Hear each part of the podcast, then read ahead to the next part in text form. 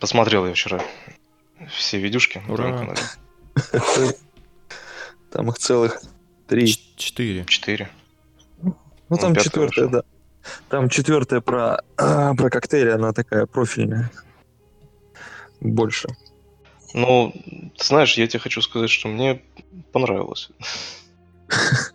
Ну да, пока там народу немного, пока там целых 200 подписчиков, это всем нравится. Вот как будет 5000, начнут набрасывать на вентилятор. А, то есть эксперты еще не подошли. Да, эксперты А, еще не подошли, да. Жаль, Они еще не знают, куда идти. Точно. Слушай, я вот хотел спросить, а почему Мьёль- Мьёльнир ты назвал? Э, У вас же реконс- или реконструкция у вас идет, э, ну, не только славянская, а с викингами тоже, да, связанная? Просто Ну, тут да, абсолютно верно, да. То есть дело в том, что а, в X веке, э, ну вот у нас есть, э, как вот вообще в реконструкции, она вся целиком и полностью делится на несколько основных эпох. А в России самая распространенная это, это эпоха 9-11 век. То есть это, она называется Русь и Скандинавия. То есть потому что эти две культуры, они были в X веке тесно взаимосвязаны. То есть у нас, э, ну, викинги ходили в походы на Англию, а с русичами они торговали. И дело в том, что они были настолько тесно связаны, что там э, даже вот в чем-то узоры похожие, то есть только у нас там всякие там птички-цветочки вязь, а у них кельтская вязь. И по раскопкам точно так же. То есть очень много раскопок. Вот там был путь из Варяг в Греки. Проходил прямо аккурат через, и через Курскую область, ну, то есть от викингов до Византии в X веке. И там было очень много, ну, такого, так, так сказать, смешения. Находили э, вот какие-то русские комплекты, там, одежды, вот, э, скажем, там, на севере. И у нас находили, там, не знаю, там, в Новгороде, еще где-то, вот, в Гнездово какие-то элементы э, костюмов викингов. То есть поэтому реконструкторы взяли как бы ну, за основу реконструкции, то есть не только Русь, но там какие-то вот в принципе основные вот э, источники на то время, то есть вот которые сейчас вот раскопаны и вот э, максимально полно позволяют реконструировать костюм. То есть а это и Русь, и викинги. То есть так как эти две культуры, они прям вот так вот рука об руку идут вот прям нога в ногу. А, поэтому да, то есть и на славян, то есть на самом деле не так уж там нет, тоже есть что-то, но э, оно как-то все вот так вот вместе смешано. Очень во многом одежда похожа. Вот. А, Поэтому мы подходим дальше к Мьёльниру. А, Поэтому, то есть, очень много кто занимается реконструкцией викингов, э, так как у них там вооружение хорошо сохранилось а, на то время. И поэтому, то есть, там каждый реконструктор знает, что такое Мьёльнир. А это молот Тора. То есть, это вот, ну, такой вот э, вера. те, кто. «Мстителей» смотрел, тоже, наверное, Те- тоже знают теперь. Ну, да, да, да, уже, уже теперь знают, да. И вот получается, что а, так как мы тогда делали напитки для реконструкторов, то есть, ну, это была так сказать, основная целевая аудитория, то есть на фестивалях, тогда мы вот как-то я так вот сначала продавал медовуху, и она вот резала слух, я вот уже рассказывал там про самогон, про деда, который вот, и, и слово такое архаичное медовуха. Я подумал, что нужно а, как-то делать э, серию напитков вот с каким-нибудь таким интересным названием, чтобы это была уже не медовуха, а мьёльнир.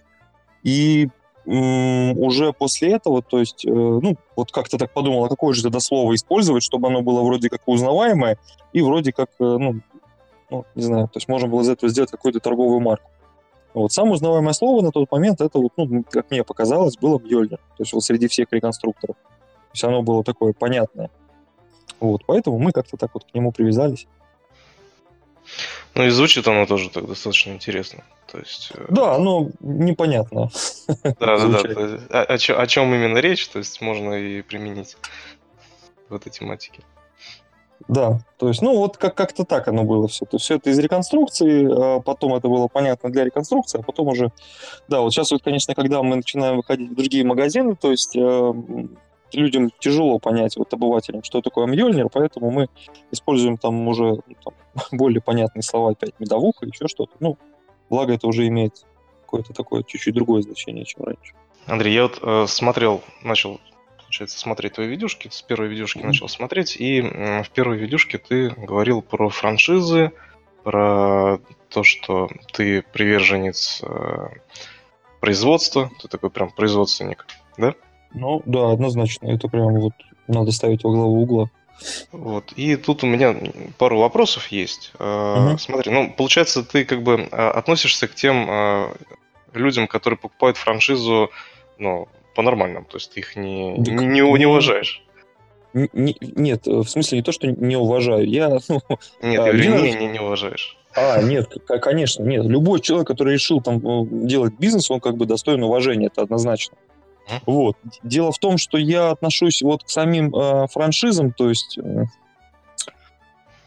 ой, это очень такое как бы направление, оно сейчас модное, э, но в данном случае, то есть это не, это не как бизнес. В данном случае, то есть это, это просто вот, вот эти клепать и продавать франшизы, вот это бизнес. А потребители mm-hmm. этого бизнеса, то есть... Э, сейчас ну, вот просто, вот... просто люди, которые работают на себя. То есть они... Ну, по факту, подпис... да. Но, но это не конечный клиент, потому что, как правило, вот эта франшиза во многих процентах, сейчас же это такая модная тема, сейчас я объясню, почему она не доживает, она закрывается. То есть очень много кто взял франшизу, поставил в торговом центре каком-нибудь, что-то там попробовал, в него там закрылось, или это какие-то нулевые выручки. Объясню. А, потому что франшиза, изначально франшиза, э, что это такое? То есть это был какой-то сильный бренд, да, то есть э, изначально, то есть любой бренд, э, как, как и франшизы, должны быть подкреплены каким-то конкретным товаром, а, и должны главное, главное подкрепление силы этой франшизы это количество спроса на этот товар пример живой, Макдональдс. Сначала они сделали, там, не знаю, тысячу ресторанов, сначала они начали работать там по США, потом начали работать по всему миру, и потом они подошли к продаже франшизы. То есть они решили, что так им гораздо проще развиваться. То есть сначала была кон- конкретная, понятная, готовая модель, которую они откатали на себе, и она доказала жизнеспособность, и она доказала спрос у населения. Тут люди вот просто вот 95% идут от обратного. Они сначала пакуют кейсы, пакуют франшизы, то есть они берут картинки, они нарисовали ножнички, расчесочку, все это сделали в черно-белых тонах, грубо говоря, нарисовали там на кирпичной кладке, вот это вот э, сделали, там сверстали картинку в иллюстраторе или в скетчапе, как это будет выглядеть 3D-модель, все. То есть они как бы, они сделали проект магазина, или проект парикмахерской, или проект, не знаю, кофейни. Вот что они сделали.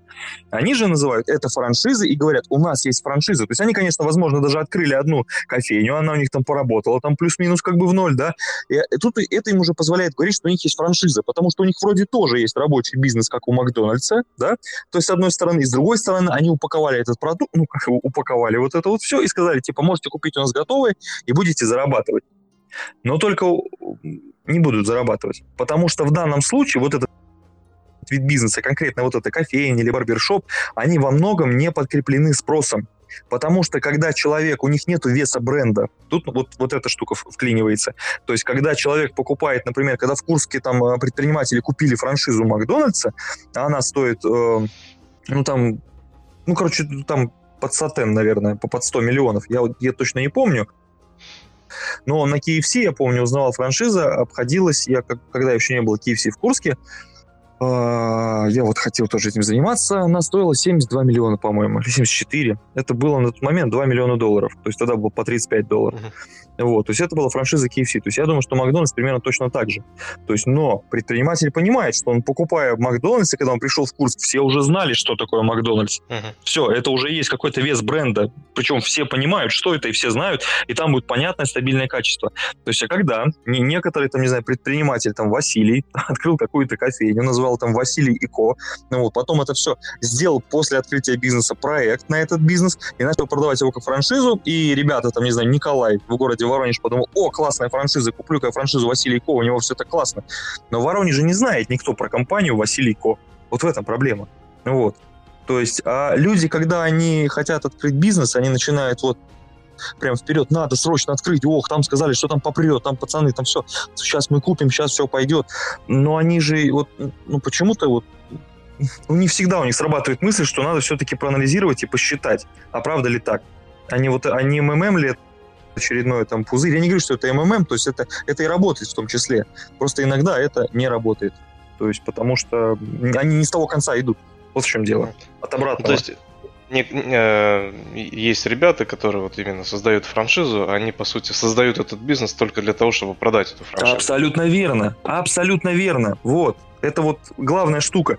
И получается, что по идее Макдональдс начинают работать в B2B секторе, бизнес для бизнеса, то есть и эти тоже говорят, мы тоже работаем в секторе B2B, мы делаем франшизу для бизнеса, но по факту они оказались в сегменте B2C, потому что у них конечный клиент это предприниматель Николай, который что-то купил, а у него уже не будет клиентов, потому что, ну, ну они, конечно, будут, однозначно будут у этого Николая в Воронеже, но не, не много. То есть они будут благодаря Николаю, если бы он открыл просто сам какую-то кофейню или там, не знаю, парикмахерскую, к нему, возможно, столько же людей бы пошло, чем вот на вот эту франшизу. Прям вот то же самое количество людей. Я тоже, да, подумал, что, по сути, если открывать франшизу бренда, который неизвестен там за, за Москвой, например, где-нибудь в Курске, да, то, по сути, что ты обычный ресторан открыл, что ты открыл франшизу, единственное, может быть, у тебя, ну, я не знаю, тебе не надо логотип придумывать, да, может, какие-то там э, производственные процессы, да. А в остальном, в принципе, люди также будут ходить, потому что ну что-то новое, а что это, да бог его знает, что это франшиза, не франшиза. Абсолютно верно, абсолютно верно. То есть в данном случае просто вот, вот это, то есть они будут по-любому ходить. А когда люди по-любому придут, даже если это по франшизе, ну, что-то такое новенькое, то, э, ну, короче, в данном случае вот этот э, Николай Воронеже, например, условный, э, покупает просто, ну, инструкцию, техпроцессы, но они называют это франшиза, а франшиза все-таки она подразумевает к инструкциям, естественно, еще какой-то вес бренда. Собственно, это основа. А сейчас вот эта вот волна, она вот про это как бы молчит или, или не дает, или, конечно, это есть, но, очень чуть-чуть, а в основном они продают инструкции. Но называется это и то, и то франшиза. Вот. А так как есть понимание, что франшизы сейчас купили, сейчас стабильно, это прям гарантированные деньги, то есть, ну, прям поэтому люди покупают. Ну, и иногда ударяются ногами в жир, вот, к сожалению. Ну, тут, тут еще вопрос цены, потому что э, если ты, допустим, хочешь купить франшизу с именем, да, которая раскручена, то будь добр выложить приличный сумму. Конечно. Вот, а, за, а зачастую люди, которые просто хотят как-то что-то уйти с работы, да, и там у них есть какой-то капитал стартовый, они не знают, что им делать, и просто они хотят там вложить, инвестировать денежку, да, чтобы кто-то из их там родственников занимался этой движухой. Вот, они ищут что-нибудь такое адекватное, к примеру, ну, реально нормально, то есть анализируют, смотрят по ценнику, чтобы было приемлемо, ну там, не знаю, ну можно же какую-то франшизу там тысяч за 300, за 400 найти, да, чтобы хотя бы она как-то работала. Можно, можно. Ну, все это самозанятость. Вот, вот эти все франшизы по 300 по вот. тысяч, это, это не получится, ты вложил деньги и просто да. перекинул. Это просто ты себе покупаешь рабочее место с э, геморроем, не знаю, там в тысячу раз больше, чем на обычной работе, а зарплаты там, ну, тысяч на пять больше, ну, типа того. Угу. Вот. То есть э, из твоего жизненного опыта получить. Ну... ну, ну, я тебе могу рассказать, конечно, да. То есть я это, я, у меня, у меня это да, и опытом, и цифрами подкреплено. Я вот объясню, э, почему... Не стоит оно, не стоит оно. Надо того. всегда анализировать. Я не говорю, что это не стоит того. Я просто отношусь к, так к этому, что, возможно, есть, однозначно есть какие-то толковые франшизы, да, которые которые зарекомендовали себя, возможно, какие-то первые вот, вот, на, вот на гребне волны вот эти вот все хипстерских крафтовых вот этих всех штук, а, сто процентов есть толковые франшизы, то есть, но они не все такие. Я просто говорю, что надо анализировать и от э, шелуху, от, э, ну, не знаю, там зерна от плевел отделять. Это важно. Потому что, например, вот э, рассмотрим на примере обычного пивного магазина разливайки. Ну вот сейчас вот тоже вот очень много франшиз говорят, вот типа откройте разливайку, и у вас там будет прям там полтора миллиона в месяц. Вот я прям вот работаю вот в этом сегменте напитков, вот э, мы не работаем с разливайками, это не тот сегмент, мы делаем премиальный продукт, а это все-таки там, ну, такой эконом-формат. Но я знаю прекрасно, какая там выручка. То есть вот 99% этих, даже 95%, вот, по крайней мере, в Курске или в других городах, это магазины на уровне нуля. То есть они не приносят денег нисколько, потому что их столько уже по России, то есть ну нереально много. А, и чтобы именно вот с этого бизнеса получать какую-то прибыль, да, то есть тебе нужно либо самому работать, а, как делает одна моя знакомая, вот у нее пивной магазин, она там сама работает, она туда нанимает продавца, все, у нее нет денег, она просто платит две зарплаты. То есть ей, ну, как бы у нее нет другого выбора. Либо нужно открыть хотя бы 5 магазинов. Тогда что-то, может быть, они тебе принесут. То есть там прибыль, она мизерная. Вот, то есть я просто поэтому я когда вижу, что говорят, что вот, например, франшиза пивного магазина, то есть тут надо тоже все-таки смотреть и реально оценивать ну, вот, ситуацию. И это и касается франшизы за 300 тысяч рублей. Да. Вот она, франшиза за 300 тысяч. Я понял. Теперь э, ты мне ну, как бы объяснил, почему у нас так много пивных магазинов открывается. Не потому, что они такие мегаприбыльные, потому что, наоборот, надо их открыть больше, чтобы они стали Ну, тут, да, видишь, это снежный ком такой, типа, люди думают, а что делать? О, а, а много разливаек. Наверное, это мега прибыльно, потому что их много. И еще одну разливайку. А потом еще один такой, вау, их еще больше стало. Наверное, эта тема качает. Надо еще одну разливайку втопить, а лучше К5 открою. И еще один попал ногами в жир. Вот, они там ковыряются, потом закрывают, потом еще один предприниматель толковый приходит, надо разливайку, их очень много, а где? А тут как раз закрылось. И он на том же месте открывает еще одну разливайку. Ну, потому что у него попрет, потому что у него что-то там уникальное. То есть оно... Ну, вот так. Что-то подобное я слышал про пекарни. О, да. Которые открываются. Да, это там... Потому что у них там тоже не все так сладко, как многие думают. Да, Абсолютно верно. Вот эта франшиза, то есть, ну, есть сейчас вот в Курске Добропек, я не знаю, как у них дела обстоят, но как бы, ну, мне говорили, что хорошо. Вот, я вообще, то есть, как бы не знаком ни с цифрами, ни с, э, так сказать, ни с этой франшизой. Э, про них ничего не могу сказать. Могу сказать про в целом, про пекарни, э, про этот вид бизнеса. Он э, очень невыгодный. У меня родственники занимались много лет и благополучно его там продали частично. Ну, как продали, закрыли и продают оборудование до сих пор. Там хлебопечки, тестомес, все вот это вот. Оно невыгодное только в силу того, что малое производство, у нас есть такая программа государственная, сейчас скажу, как же это называется, это продукт первой необходимости. Вот, а поэтому у нас вот это вот есть э, программа по субсидированию, например, вот этого хлеба. То есть, что это значит? То есть, хлебзавод, например, делает хлеб себестоимостью там 25 рублей, ну, или там оно приближается к 30, а на полке он должен быть там 20 рублей. Ну, раньше так было, сейчас я уже не знаю, так это или нет, я слышал, что убрали эту программу. Но раньше она была 100%. Вот эти дотации, они выделялись большим хлебзаводом. И поэтому, как ни крути, а, цена на полке, то есть, была, ну, как бы, ну, она была низкая, а а без вот этой дотации э, попасть, вот продавать батон по этой же цене просто нереально, потому что себестоимость была на тот момент выше там, рублей на 5 на 7. То есть это лично я просчитывал, как и мои родственники. То есть и у нас получалось, что вот они продавали там хлеб или батон, то есть они сами выпекали, сами покупали муку, вот это вот все, там плюс электроэнергия, плюс работа, самое дешевое получалось там, рублей 50. А батон на тут, ну или там, или 40 два, что-то такое. Вот. А батон в магазине стоил это на тот момент там, 28 рублей. То есть они, это было уже максимально дешево, а его еще надо пойти, поехать куда-то повезти, куда-то продать. Ну вот, поэтому я вот не знаю, почему вот люди думают, что пекарня это было очень выгодно, но в данном случае государство помогало очень сильно большим хлебозаводам, так как это продукт важный для населения. Но он вот на фоне вот этой помощи, конечно, малый бизнес как пекаренный, он был обречен на м- стандартной работе, к сожалению, на смерть. Так а как иначе. же этот э, Герман Стерлингов, который там хлеб продает по полторы тысячи за буханку или что-то около того? Ну, я не слышал, что у него появилось больше одного магазина. Ну, это да. Я вот хотел еще с другой стороны посмотреть, да, на франшизы. Вот, э, например, да, на, тех, на примере тех же разливных. Вот э, uh-huh. открою, да, много франшиз. А, например, кто-то местный решил открыть свое дело, да, ну, тоже пивную какую-то. Давайте, ну, давайте говорить про, про кофейни. Я вот не хочу, чтобы люди открывали разливные магазины. Все, это, хор... это прям такая вот прям, вот я, я хоть и занимаюсь алкоголем, но вот я прям продвигаю, что нужно пить не ради количества, а ради качества. Нужно, вот, нужно продвигать культуру питья. А вот разливайки, они прям идут в разрез с, с этой вот идеей. Это такой прям... Ну, согласен, да. Вот, собственно, по, ну, короче, в общем, такая не, не очень такая тема благородная. Нужно Хорошо. пить ради вкуса. Кофейня. Хорошо, вот есть куча, да. есть куча кофейн, да, у нас там кофе, ну, неважно, в общем, много всяких франшиз, да, и человек решил открыть свою кофейню, у него есть какой-то, например, свой стиль, да, свой, свой ну, рецепт какой-то, ну, может быть, вкусный, он там заказывает где-то кофе, да, там, не знаю. Ну, да, да, В общем, да. сам, делает все сам, да, но за счет того, что вокруг куча кофеин и куча вот этих франшиз, а люди, ну, как бы он теряется, да, и получается, что его индивидуальный стиль, он не виден, потому что вокруг, ну, как бы кофе, да черт его знает, может, он, может, это тоже чья-то франшиза, да, вот это, наверное, тоже с точки зрения бизнеса не очень для вот таких предпринимателей. Однозначно да, но нет. в, целом, в целом вектор правильный, но тут есть одно большое но. Первое. А, если ты делаешь качественный товар, а ты сейчас говоришь именно про качественный товар, да, то, что там а, угу. прям вот, вот вот он там прям старается что-то, выискивает какие-то изумрудики, да, среди там сортов кофе, и прям вот эти изумрудики дает людям, это реально классно получается. А, хороший товар всегда найдет своего потребителя. То есть это прям вот обречено на успех. То есть вот если он даже делает хорошо. Я просто видел много таких примеров, и если можем, даже вот прям конкретику привести, как у нас это вот в Курске было, а, как это работает а, на, на примере кофейни. А, это первое.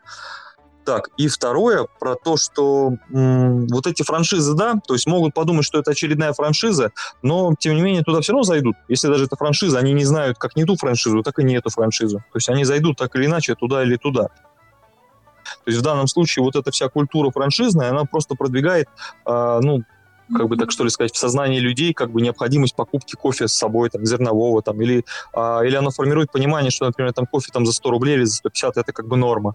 То есть я просто помню время, когда, ну, как помню время, ну, там, например, типа 10 лет назад, когда не было такого зернового кофе, когда были вот эти тонары, стояли с выпечкой на улице, ну, и там кофе везде был растворимый на кафе, там, типа, там, 10-20 рублей. Все. То есть потом начали открываться первые кофейни, и там кофе, там, или даже Макдональдс тогда открылся, и там был кофе на вынос, там, типа, 80 рублей или 100. И это такие, что, как, это же дорого. Вот. Mm-hmm. И вот это вот, вот это уже, нет вот у нас этого ощущения, да, кофе за 100 рублей, это уже недорого, это уже норма. То есть это вот, ну, типа как с айфоном, когда он первый появился. Когда все телефоны стоили там 5 тысяч, а за 7 это был мега дорогой, крутой. И тут вышел iPhone за 15 тысяч рублей. Все такие, о, да это кто его будет покупать? Это же безумно дорого и все равно покупали. вот. Потому что он был как бы, ну, сравнительно моднее, лучше. Вот. Поэтому в данном случае вот эта вся культура в целом, она наоборот только способствует увеличению как бы потребительского спроса на этот товар. А дальше начинается уже конкурентная борьба среди всех этих кофеин. И если он делает реально классный, хороший продукт, он выживет. Ну вот, я прям вот знаю кофейню, вот, э, вот то, то прям как ты говоришь, и вот рядом с ней открыли еще одну кофейню, и потом рядом с ней закрыли эту же кофейню. Вот. А эта кофейня как работала, так и работает. Именно потому, что они делают качественно. Вот. Вот так. Mm-hmm. Прям в Курске, прямо у нас. Прикольно. Андрей, а вот э, я буду задавать такие вопросы, они у меня возникали по ходу просмотра твоих видео. Конечно я вот смотрел видео, и у меня прямо было такое ощущение, как будто бы ты частично это снимал для ребят, для того, чтобы ну, потенциальных каких-то предпринимателей, чтобы им как-то рассказать, дать какие-то советы. Вот скажи, какой у тебя есть какой-то призыв для потенциальных предпринимателей? Ну, это призыв в каждом видео, прям через слово. Призыв предпринимателям. Хочешь делать бизнес, делай производство. У меня дальше будет вообще, сейчас вот мы монтируем наверное, на следующей неделе выйдет, про 11 а, шагов, как открыть крафтовый бар. И главный призыв в этом, в начале видео, что не надо открывать бар, открывайте производство. Но так как у меня есть этот опыт, я с ним поделюсь, чтобы там, опять же, они хотя бы франшизы там не покупали, чтобы они понимали, что это все просто, это можно сделать самому. Вот. Главный призыв — это делайте производство. Это прям 100%, если уж решили что-то делать. Так, какие там еще? Ну, там, там много всего да. Смотри, мне вот, э, меня прямо зацепила твоя фраза, mm вот, игра в конструктор и есть бизнес. Конечно. Это прям... Вот прям я, меня это прям цепануло. То есть, э, по сути, бизнес это когда ты как конструктор складываешь различные процессы, оптимизируешь их, настраиваешь так, чтобы они работали правильно, грамотно, и постоянно-постоянно занимаешься тем, что улучшаешь, улучшаешь, улучшаешь. Вот, и... Даже если, знаешь, вот, вот абсолютно верно. Только вот знаешь, вот э, бизнес это же такая, представляешь, вот коробку Лего, да? Вот дали тебе конструктор, в ней полторы тысячи деталей. И на ней картинка корабля. Вот, например, такого, знаешь, такой с парусами, там прям в три этажа, пушки, все. Только инструкции у тебя нету. И ты должен собрать этот корабль по картинке. Вот это вот, наверное, даже бизнес. То есть и ты начинаешь... Картин... Да. Ну, вот у тебя есть только вне, внешняя картинка на коробке, и все. А инструкции там, как вот обычно в Лего, там вот такой, вот это туда, это туда. Ее, как правило, нету. Она есть, знаешь, она раз, размыта, там, частичная. То есть вот, вот так все это происходит. Как, как пазл, только еще сложнее. Да, абсолютно верно, да картин, картинка это твое видение того, как ты это хочешь сделать, а, да? Инструкции у тебя нет, а как бы кирпичики, пазлики, это ты уже как бы, да. сам делаешь. Да, да, ты, это у тебя не есть, и ты начинаешь подбирать тот, не тот, так это не так. Смотришь, собрал, вроде, вроде работает, вроде хорошо. Надо дальше что-то делать, надстраивать, следующее. Вот. Да, вот скажи, а вот э, еще у предпринимателей бытует, ну, я считаю, что это правильно, э, такое мнение, что очень многое зависит от команды, которую ты собрал.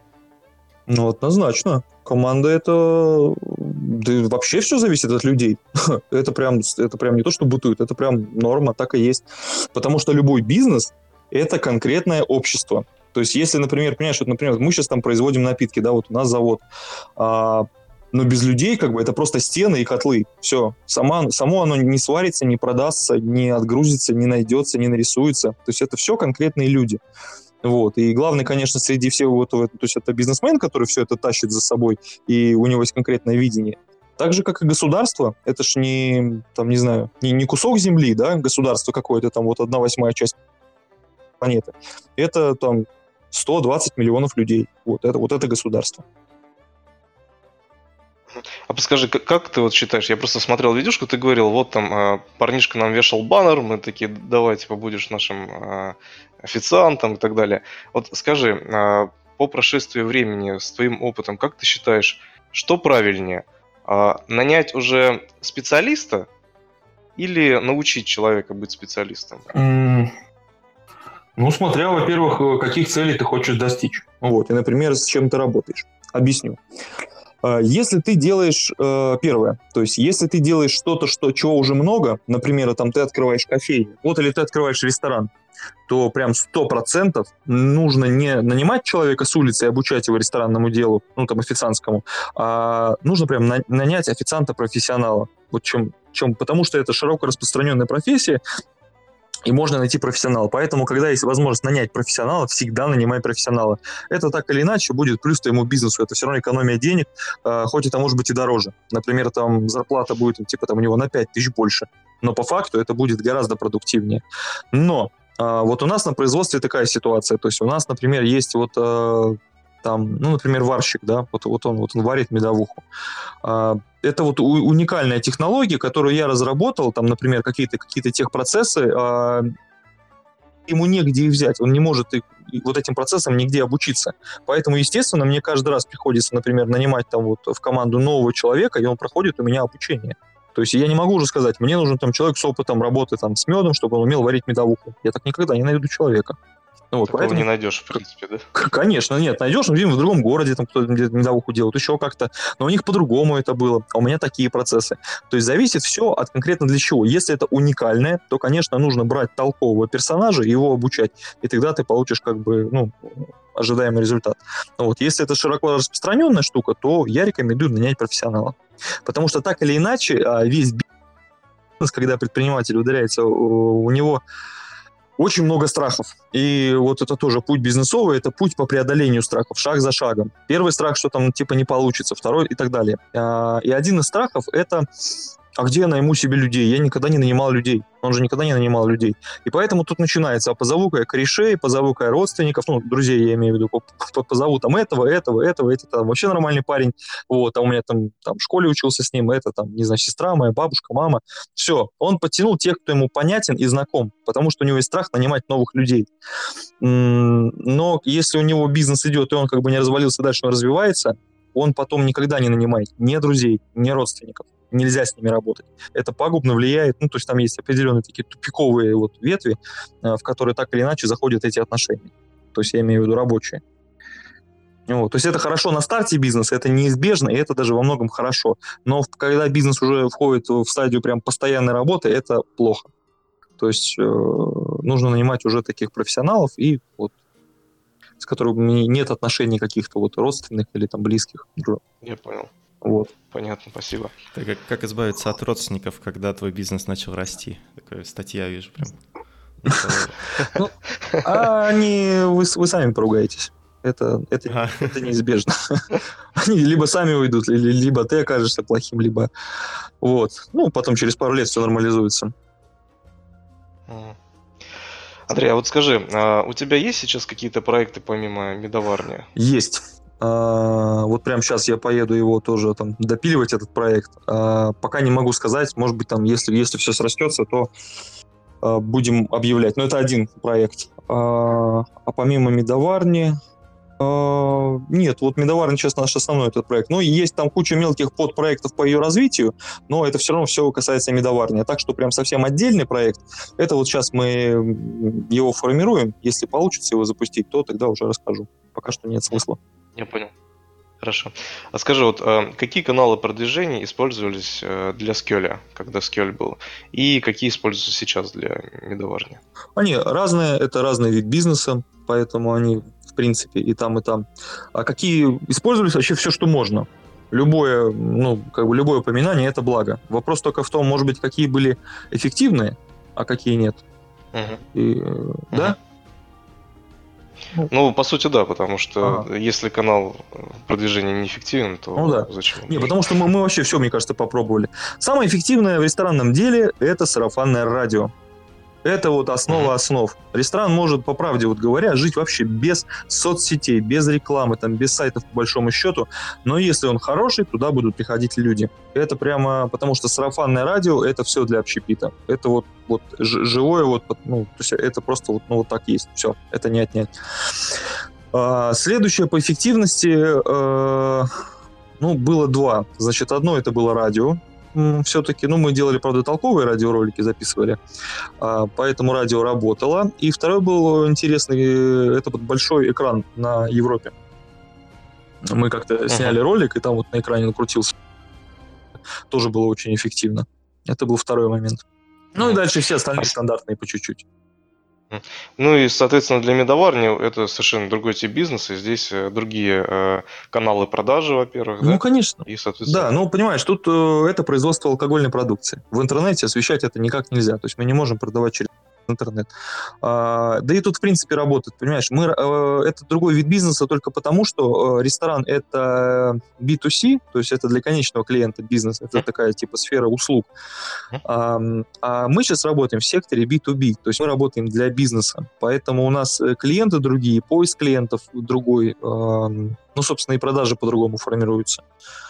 То есть, ну, тут сразу, да. сразу вытекает и средний чек другой, и ну, принципе... абсолютно, да, да, да. То есть там, в принципе, по- по-другому выстраивается работа.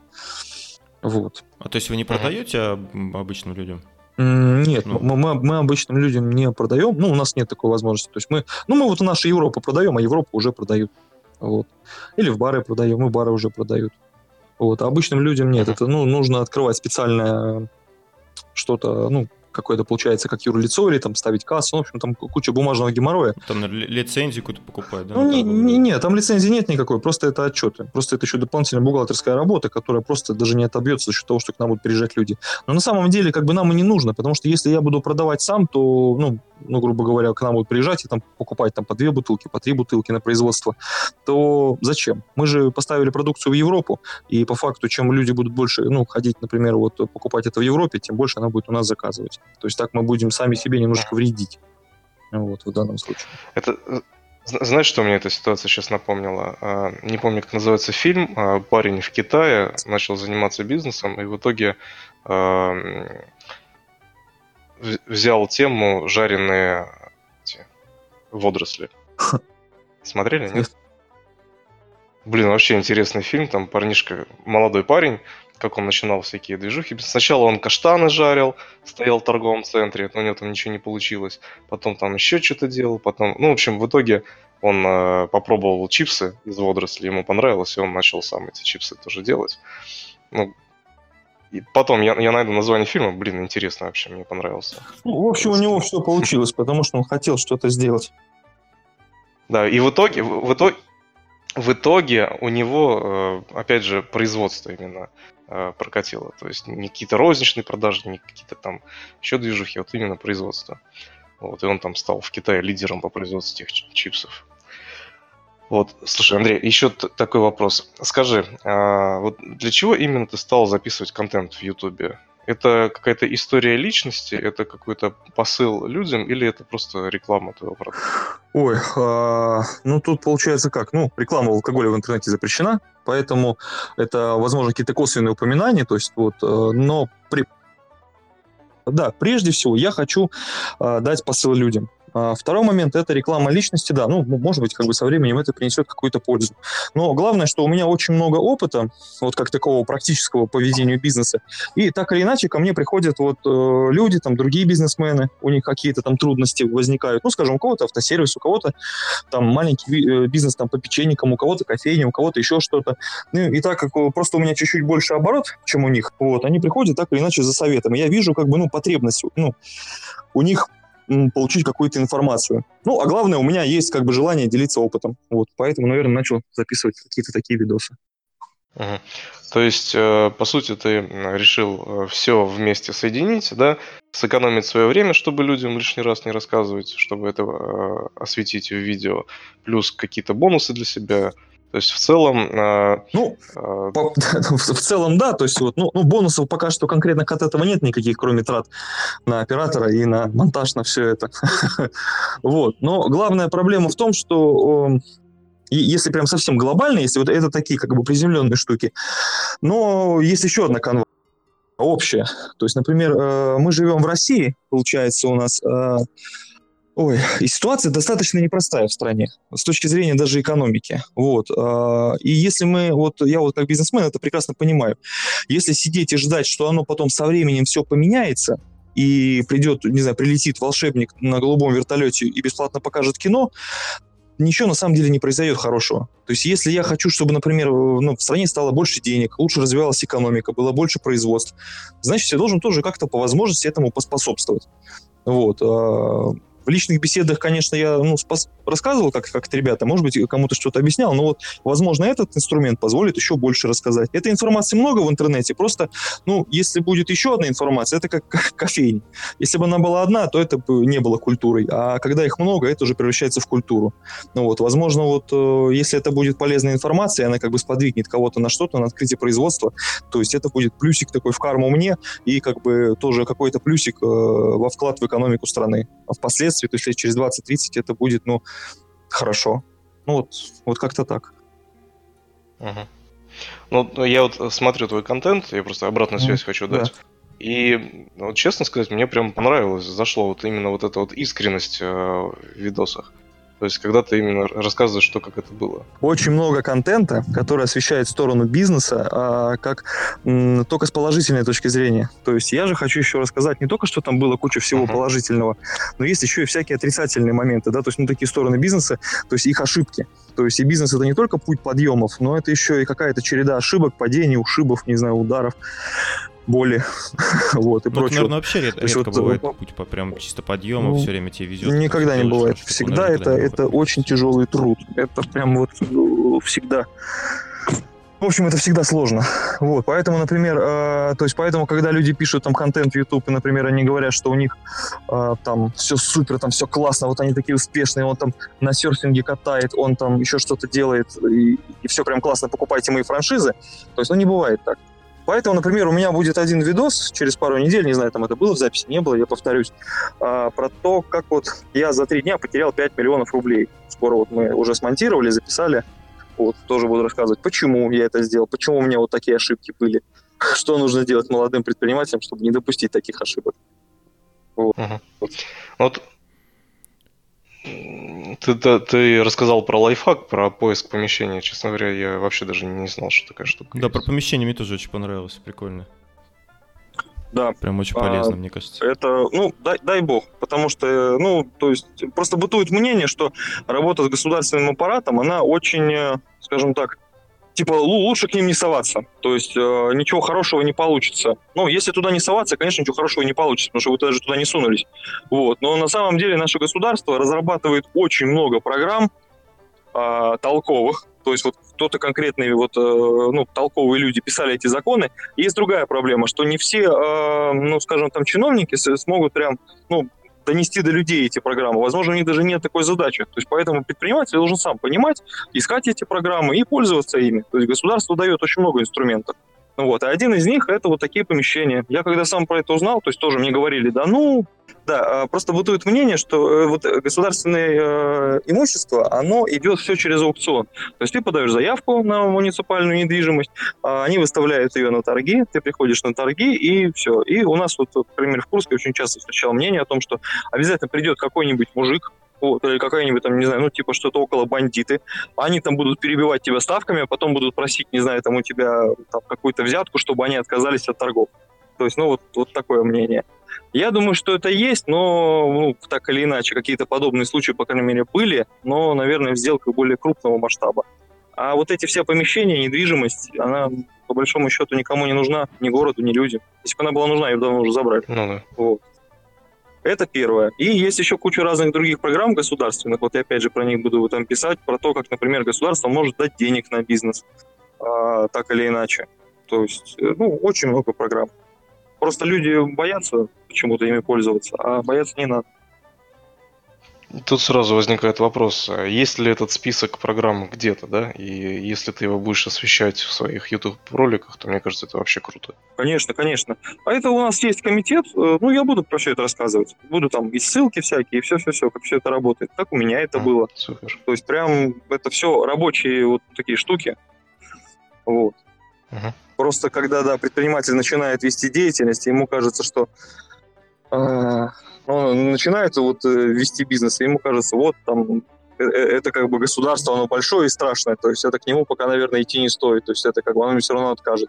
Вот. А на самом деле вот тут государство, наоборот, очень заинтересовано в росте бизнеса, потому что чем больше бизнеса, а, тем больше налогов. Вот. Ну да. Так, понятно. И, Андрей, у меня последний вопрос. Так, скажи, вот как ты относишься вообще к здоровому образу жизни? И к употреблению спиртного. Вот ты э, начал как бы чуть-чуть это освещать, да, то, что тебе не нравятся вот эти все разливные магазины. Вот, э, скажи, пожалуйста, свое мнение по поводу здорового образа жизни. Сейчас я, сейчас я выскажу, подождите, я в мосту еду. Все, проехал мост. Смотрите, тут ситуация следующая. А, все хорошо в меру.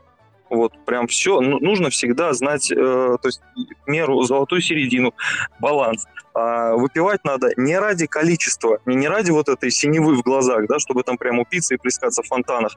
Нет, нужно пить ради вкуса. Это культура. То есть это культура питья. К сожалению, то есть у нас она благодаря государству вот на самом деле очень сильно развивается, потому что у нас государство вводит кучу антиалкогольных законов, хороших, там, например, там, которого там не продавать алкоголь после 11, или там увеличение акцизов, что позволяет, э, не знаю, удорожать э, цену алкоголя, а когда появляется на полку дорогой алкоголь, дешевый уже покупать покупать не получается. То есть есть такая работа. И это в целом хорошо. То есть я за продвижение этой культуры. То есть, э, ну, понятно, что люди все равно будут употреблять алкоголь, как, как, как точно так же, как дышать, пить, то есть, ну, не бывает такого.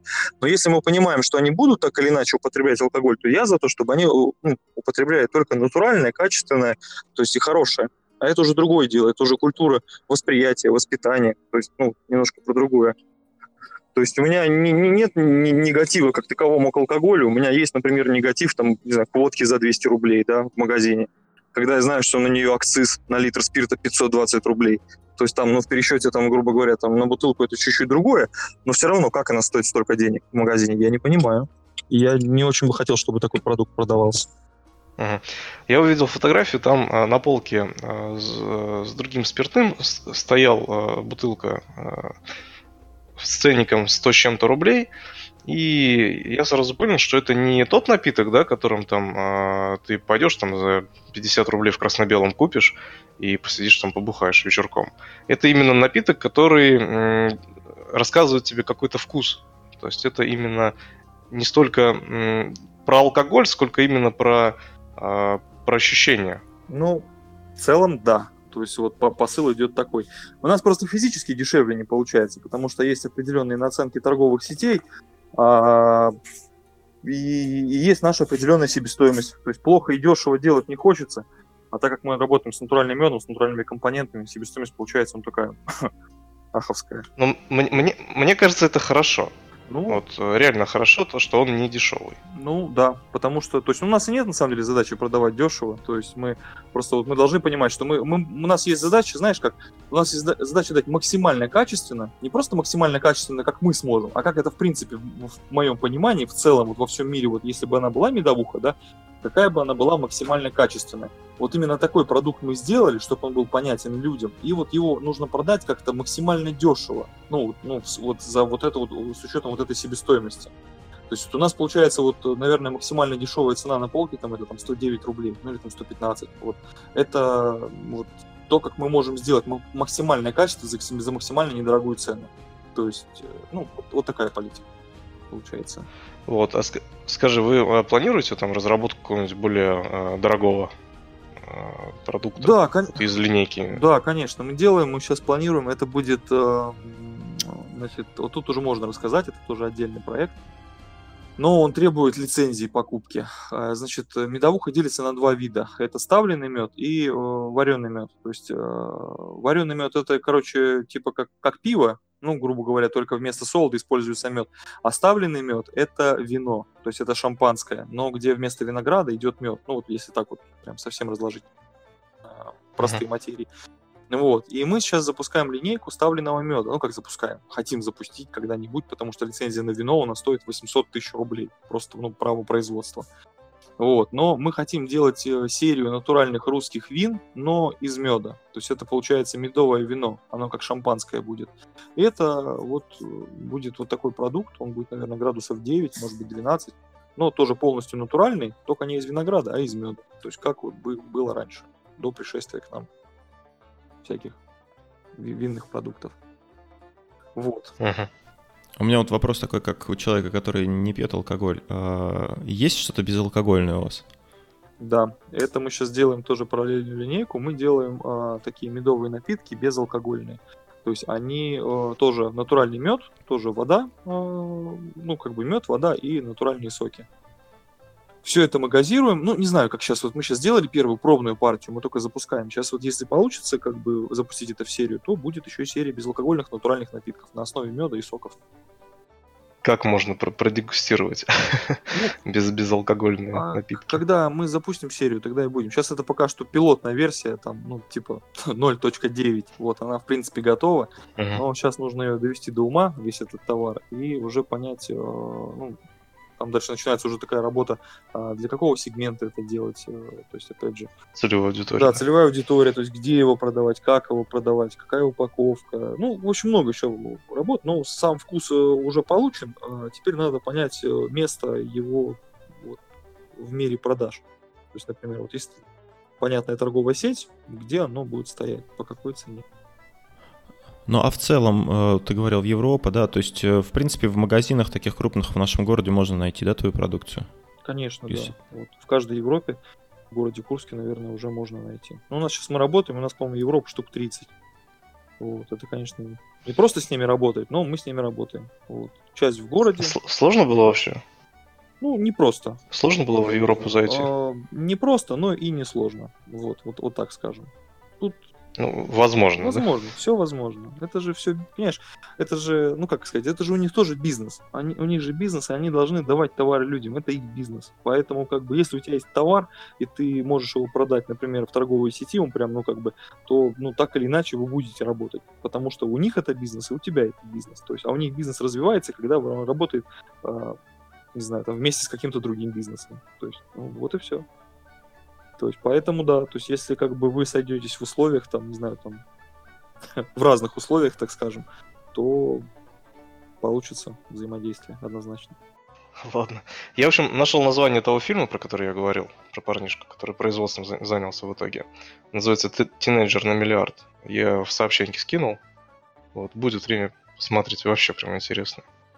Спасибо, Андрей, да. Спасибо большое, то, что согласился с нами пообщаться. Очень было интересно. И, честно говоря, мне прям очень приятно, что у нас в городе есть такие люди, которые э, развиваются развитием, точнее, занимаются развитием э, какого-то своего дела и хотят э, помочь развиваться другим. Ну, Спасибо тебе.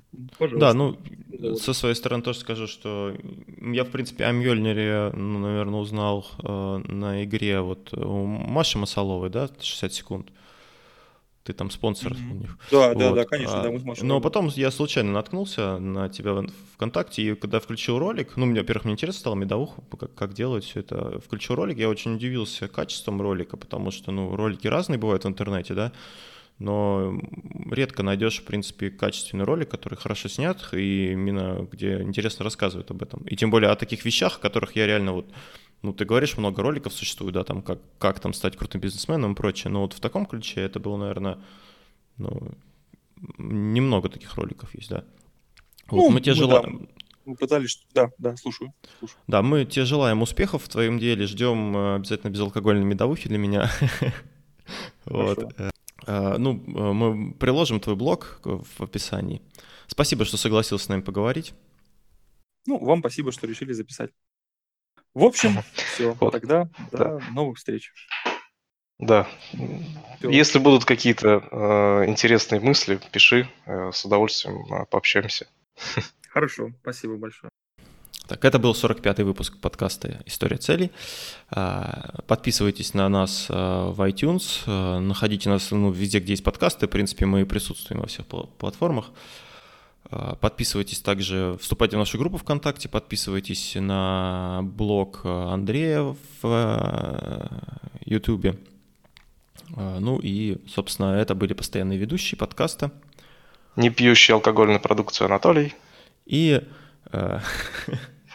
Не против попробовать алкогольную продукцию Никита, да? И пьющий алкогольную продукцию Никита. Ну, вот так вот. Да, наше дело. Ну, да, бывает. Да. Все в меру. Всем пока. Да, мы это вырежем. Пока-пока.